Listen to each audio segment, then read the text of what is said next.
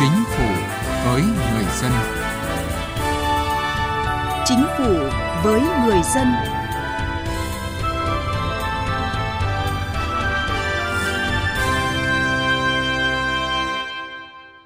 Thưa quý vị và các bạn, chuyển từ hình thức giao dịch trực tiếp sang giao dịch trực tuyến, cắt giảm tối đa những thủ tục không cần thiết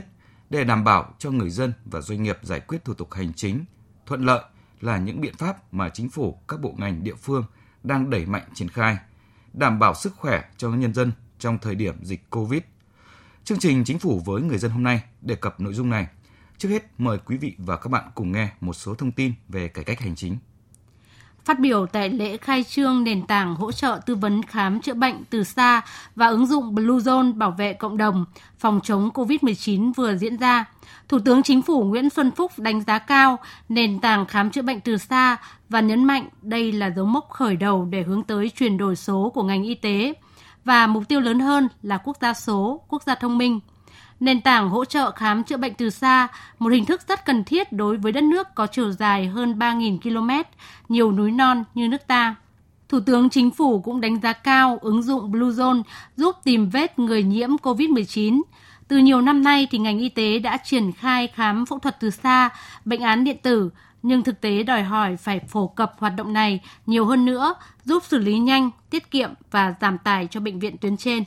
Bộ Công an phối hợp với Văn phòng Chính phủ, các bộ ngành địa phương thực hiện kết nối, chia sẻ dữ liệu công dân, phục vụ việc giải quyết thủ tục hành chính, dịch vụ công. Trước hết là Cổng Dịch vụ Công Quốc gia, Cổng Dịch vụ Công, hệ thống thông tin một cửa điện tử cấp bộ, cấp tỉnh theo quy định.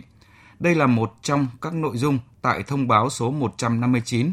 kết luận của Phó Thủ tướng Thường trực Chính phủ Trương Hòa Bình – trưởng ban chỉ đạo 896, ban chỉ đạo thực hiện đề án tổng thể đơn giản hóa thủ tục hành chính, giấy tờ công dân và các cơ sở dữ liệu có liên quan đến quản lý dân cư giai đoạn 2013-2020 tại cuộc họp ban chỉ đạo. Thông báo nêu rõ năm 2020 là năm cuối thực hiện đề án 896. Trong khi đó, để thực hiện đề án thành công còn 3 nhiệm vụ. Nhóm nhiệm vụ rất quan trọng gồm xây dựng cơ sở dữ liệu quốc gia về dân cư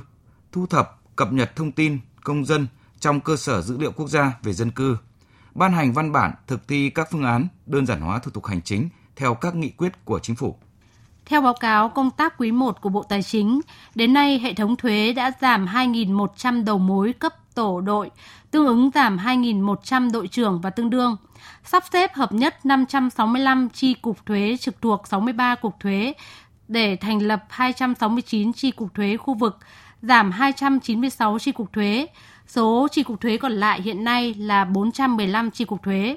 Thực hiện hiệu quả việc giả soát sắp xếp bộ máy hành chính theo hướng tinh gọn, lũy kế từ ngày 1 tháng 1 năm 2018 đến nay, Bộ Tài chính đã cắt giảm được gần 3.000 đầu mối đơn vị hành chính, giảm trên 2.044 công chức giữ chức vụ lãnh đạo từ cấp tổ đội trở lên. Các đơn vị sự nghiệp công lập đã giảm 9 đơn vị do sáp nhập giải thể để giảm 2 đơn vị sự nghiệp thuộc bộ, giải thể 6 đơn vị sự nghiệp thuộc cục thuộc bộ, giải thể một đơn vị sự nghiệp thuộc cục thuộc tổng cục thuộc bộ. Bộ Thông tin và Truyền thông vừa ban hành kế hoạch triển khai dịch vụ công trực tuyến mức độ 4 năm nay. Kế hoạch hướng tới mục tiêu cung cấp đầy đủ 100% các dịch vụ công trực tuyến thuộc thẩm quyền giải quyết của Bộ ở mức độ 4. Phấn đấu tỷ lệ thủ tục hành chính có phát sinh hồ sơ trực tuyến trên tổng số thủ tục hành chính trực tuyến mức độ 3, 4 và tỷ lệ hồ sơ thủ tục hành chính được xử lý trực tuyến hàng năm tăng gấp đôi trong giai đoạn 2020-2021, đạt tỷ lệ dịch vụ công trực tuyến được kết nối với Cổng Dịch vụ Công Quốc gia theo lộ trình của chính phủ giao. Ủy ban nhân dân thành phố Hồ Chí Minh phát động đợt thi đua cao điểm về cải cách hành chính năm 2020 tập trung thực hiện chủ đề năm đẩy mạnh hoạt động văn hóa và xây dựng nếp sống văn minh đô thị. Trong đó thực hiện nhiệm vụ trọng tâm là nâng cao văn hóa cơ sở, văn hóa công vụ, nâng cao ý thức thái độ phục vụ người dân và doanh nghiệp. Phấn đấu đến cuối năm 2020 hoàn thành các mục tiêu của chương trình cải cách hành chính, xây dựng hình ảnh chính quyền thành phố phục vụ, thân thiện, nhanh chóng và hiện đại, Cụ thể là mục tiêu cải thiện chỉ số hài lòng của người dân và tổ chức đối với sự phục vụ của cơ quan hành chính, nhất là trong lĩnh vực giáo dục y tế, gia tăng tỷ lệ giải quyết hồ sơ thủ tục hành chính đúng hạn, nâng cao tỷ lệ người dân và tổ chức tham gia sử dụng dịch vụ công trực tuyến mức độ 3, mức độ 4 tại cơ quan và đơn vị. Ủy ban Nhân dân tỉnh Bà Rịa Vũng Tàu ban hành quyết định công bố danh mục tên các thủ tục hành chính cấp tỉnh, thực hiện mô hình hẹn giờ, hướng dẫn kê khai, tiếp nhận hồ sơ và trả kết quả thủ tục hành chính tại nhà qua hệ thống bưu chính công ích trên địa bàn tỉnh. Theo đó, có 26 thủ tục hành chính cấp tỉnh thực hiện mô hình hẹn giờ, hướng dẫn kê khai, tiếp nhận hồ sơ và trả kết quả thủ tục hành chính tại nhà qua hệ thống bưu chính công ích trên địa bàn tỉnh Bà Rịa Vũng Tàu gồm Sở Tư pháp hai thủ tục hành chính, Sở Giáo dục và Đào tạo một thủ tục hành chính, Sở Khoa học và Công nghệ một thủ tục hành chính, Sở Thông tin và Truyền thông một thủ tục hành chính, Sở Văn hóa và Thể thao 5 thủ tục hành chính, Tài nguyên và Môi trường 9 thủ tục hành chính, Sở Nông nghiệp và Phát triển Nông thôn 7 thủ tục hành chính. Thời gian triển khai từ tháng 7 năm nay, cá nhân tổ chức có nhu cầu được hẹn giờ hướng dẫn kê khai, tiếp nhận hồ sơ và trả kết quả tại nhà. Có thể liên hệ với Trung tâm Hành chính công qua điện thoại hoặc các hình thức kết hợp khác để đặt yêu cầu được hướng dẫn kê khai, tiếp nhận hồ sơ và trả kết quả giải quyết thủ tục hành chính tại nhà theo thời gian thuận tiện.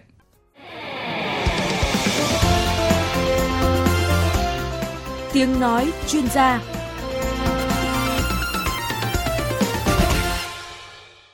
Thưa quý vị và các bạn, chỉ số hiệu quả quản trị và hành chính công cấp tỉnh ở Việt Nam PAPIN 2019 vừa được chương trình phát triển Liên Hợp Quốc công bố đã nêu bật những tiến bộ trong quản trị điều hành và hành chính công. Trong năm vừa qua, cải thiện lớn nhất được ghi nhận ở lĩnh vực kiểm soát tham nhũng trong khu vực công. Tỷ lệ người dân tin tưởng vào quyết tâm chống tham nhũng tăng 5% so với năm 2018. Nguyên nhân dẫn đến sự cải thiện này, theo các chuyên gia, Trước hết là do mức độ nhận hối lộ ở cấp địa phương đã giảm. Thứ hai là có thể do hiệu ứng lan tỏa của chiến dịch phòng chống tham nhũng trên cả nước trong vài năm trở lại đây. Vâng thưa quý vị, trong khi lĩnh vực kiểm soát tham nhũng trong khu vực công dẫn đầu chỉ số niềm tin của người dân, thì điểm số của lĩnh vực thủ tục hành chính công gần như không thay đổi, thậm chí còn giảm so với những năm trước. Vì sao chỉ số niềm tin với thủ tục hành chính của người dân lại không có tiến bộ đáng kể vì sao họ lại ít tham gia các dịch vụ công trực tuyến? Mặc dù năm vừa qua là năm chính phủ và các bộ ngành địa phương đã có những nỗ lực vượt bậc trong xây dựng chính phủ điện tử, xây dựng dịch vụ công trực tuyến phục vụ người dân. Chúng ta sẽ cùng nghe phân tích sau đây của một số chuyên gia. Năm 2019, các địa phương đã cung cấp hơn 43.000 dịch vụ công trực tuyến mức độ 3, mức độ 4 và con số này ở các bộ ngành là hơn 1.700 dịch vụ. Những kết quả này cho thấy năm 2019, cải cách thủ tục hành chính có nhiều đột phá. Thế nhưng trong báo cáo PAPI 2019, mức độ hài lòng của người dân về thủ tục hành chính công như cấp giấy phép xây dựng, giấy chứng nhận quyền sử dụng đất, thủ tục hành chính cấp xã phường không cao, đứng cuối bảng trong 8 chỉ số thành phần khảo sát. Bà Kelly Wilson, trưởng đại diện thường trú chương trình phát triển Liên Hợp Quốc tại Việt Nam cho biết. Báo cáo PAPI năm 2019 cho thấy tiếp tục tinh giản thủ tục hành chính và thúc đẩy chính phủ điện tử cần phải được ưu tiên trong chương trình nghị sự cải cách của chính phủ. Người dân trả lời khảo sát PAPI cho rằng các nỗ lực tinh giản thủ tục hành chính và thực hiện cơ chế một cửa có tác động đến người dân ở mức độ thấp hơn so với tác động đối với doanh nghiệp. Người dân cũng thể hiện mức độ hài lòng kém hơn một chút về việc sử dụng thủ tục hành chính so với năm 2018. Cần có vai trò lãnh đạo mạnh mẽ và các biện pháp quyết liệt để hiện đại hóa khu vực hành chính công. Theo khảo sát của PAPI, năm 2016, có khoảng 6% người dân thực hiện cấp giấy chứng nhận trên mạng, 11% cho các thủ tục hành chính khác. Và những con số này đến năm 2019 cũng không cải thiện. Ngoài ra, mức độ hài lòng của người dân về thực hiện thủ tục hành chính trực tuyến cũng không tốt hơn so với phương thức truyền thống.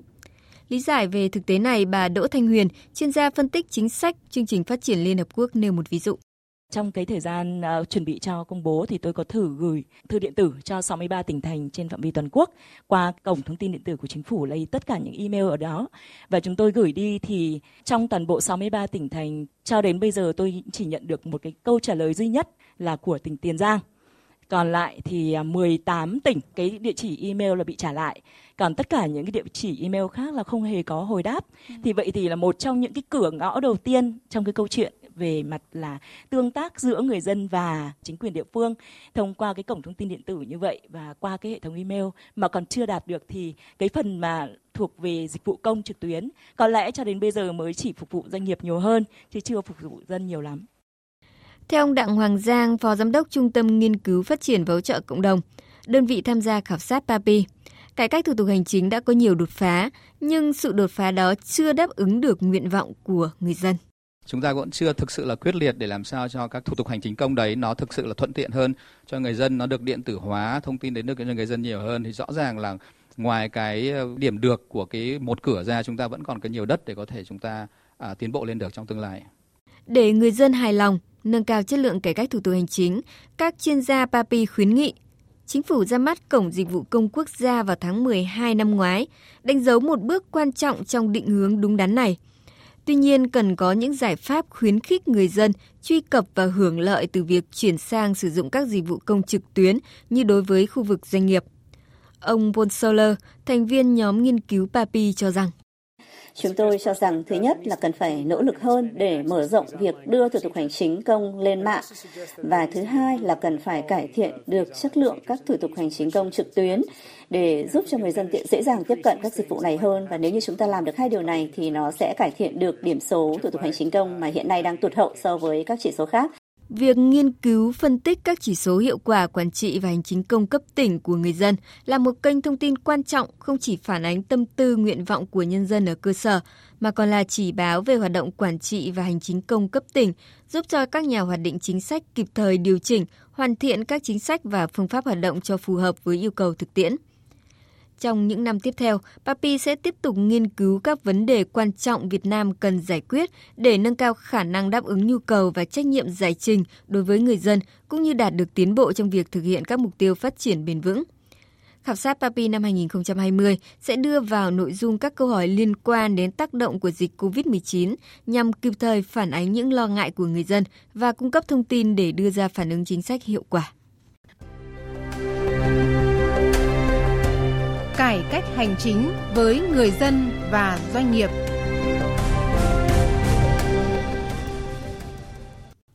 Thưa quý vị, thưa các bạn, tuy còn nhiều điều phải làm để nâng cao hiệu quả việc thực hiện thủ tục hành chính công, nhưng có một thực tế không thể phủ nhận, trong bối cảnh dịch COVID-19 diễn biến phức tạp, nhiều cơ quan đơn vị đã đẩy mạnh dịch vụ công trực tuyến nhằm đem lại sự thuận tiện nhất cho người dân và doanh nghiệp, chung tay cùng chính phủ phòng chống dịch.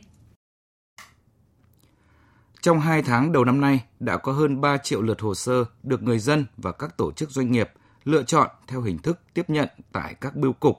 tại nhà và nhận kết quả tại địa chỉ yêu cầu, tăng 34% so với cùng kỳ năm trước. Điển hình như thành phố Hồ Chí Minh đạt gần 600.000 hồ sơ, Hà Nội trên 300.000 hồ sơ, Bình Dương gần 98.000 hồ sơ.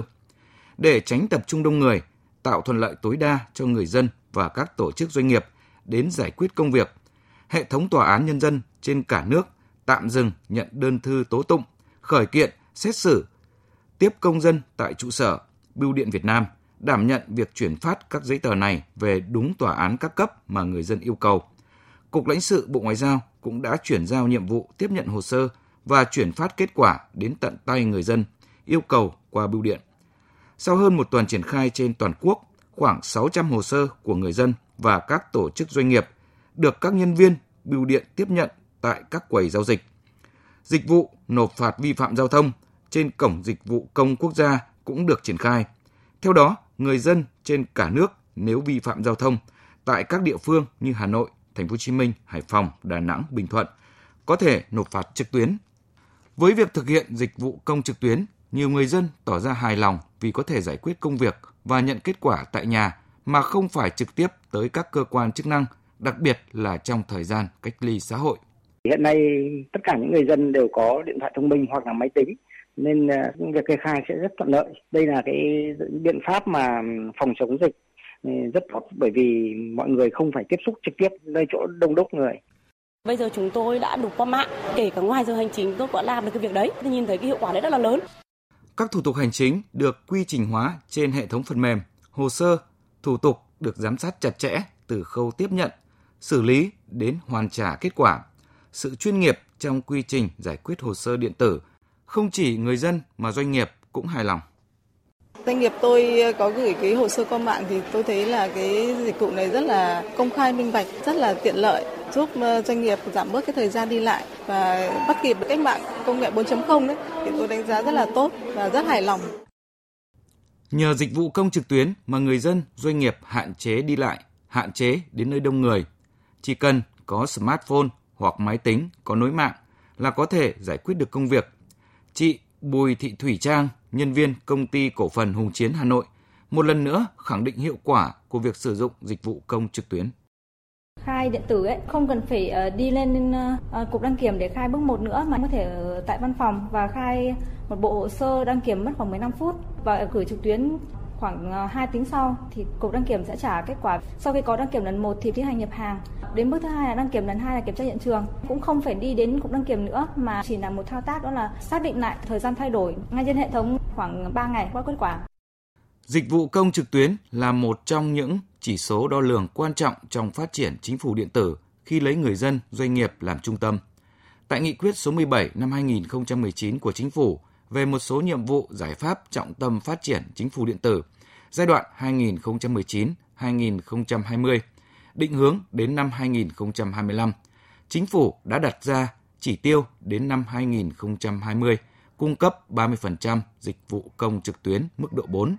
Đây là mức độ người dân chỉ cần ở nhà đăng ký dịch vụ, kết quả sẽ được trả về tận nhà mà không phải đến các cơ quan chức năng nhận lại giấy tờ. Điều này không chỉ góp phần tiết kiệm thời gian, chi phí cho người dân và các tổ chức khi đi giải quyết thủ tục hành chính, mà các hoạt động giải quyết hành chính của cơ quan nhà nước cũng minh bạch hơn, tránh tiếp xúc trực tiếp giữa người dân và cơ quan công quyền, góp phần phòng chống tình trạng nhũng nhiễu, tham nhũng, đồng thời cải cách hành chính của đất nước toàn diện hơn. Mỗi tuần một con số. Thưa quý vị, như chúng tôi đã phân tích, dịch vụ công trực tuyến rất cần thiết trong bối cảnh hiện nay.